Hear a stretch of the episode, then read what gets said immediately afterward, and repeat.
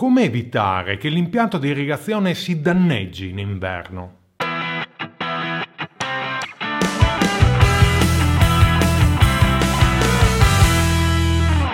Con l'avvicinarsi della stagione invernale e dei primi freddi, è bene che tu esegua alcune semplici operazioni per mettere a riposo l'impianto di irrigazione e proteggerlo da possibili gelate. Queste semplici operazioni faranno in modo che tu possa ritrovarlo a primavera in perfetta efficienza. Ecco 5 consigli pratici. Primo, ricordati di chiudere la valvola saracinesca a monte delle elettrovalvole. Questo assicura che l'impianto di irrigazione rimanga scarico ed asciutto. 2 attiva una partenza di qualche minuto per ciascuna elettrovalvola. In questo modo eliminerai l'acqua all'interno dell'elettrovalvola, che potrebbe gelare e causare danni. Al termine, nel caso in cui ci sia una pompa centrifuga di superficie, ricordati di svuotare l'acqua togliendo l'apposito tappo. Se invece la pompa è di tipo sommerso, basta semplicemente spegnere l'interruttore. 3. Se le elettrovalvole sono in un pozzetto interrato in giardino, proteggile dal gelo coprendole con della lana di roccia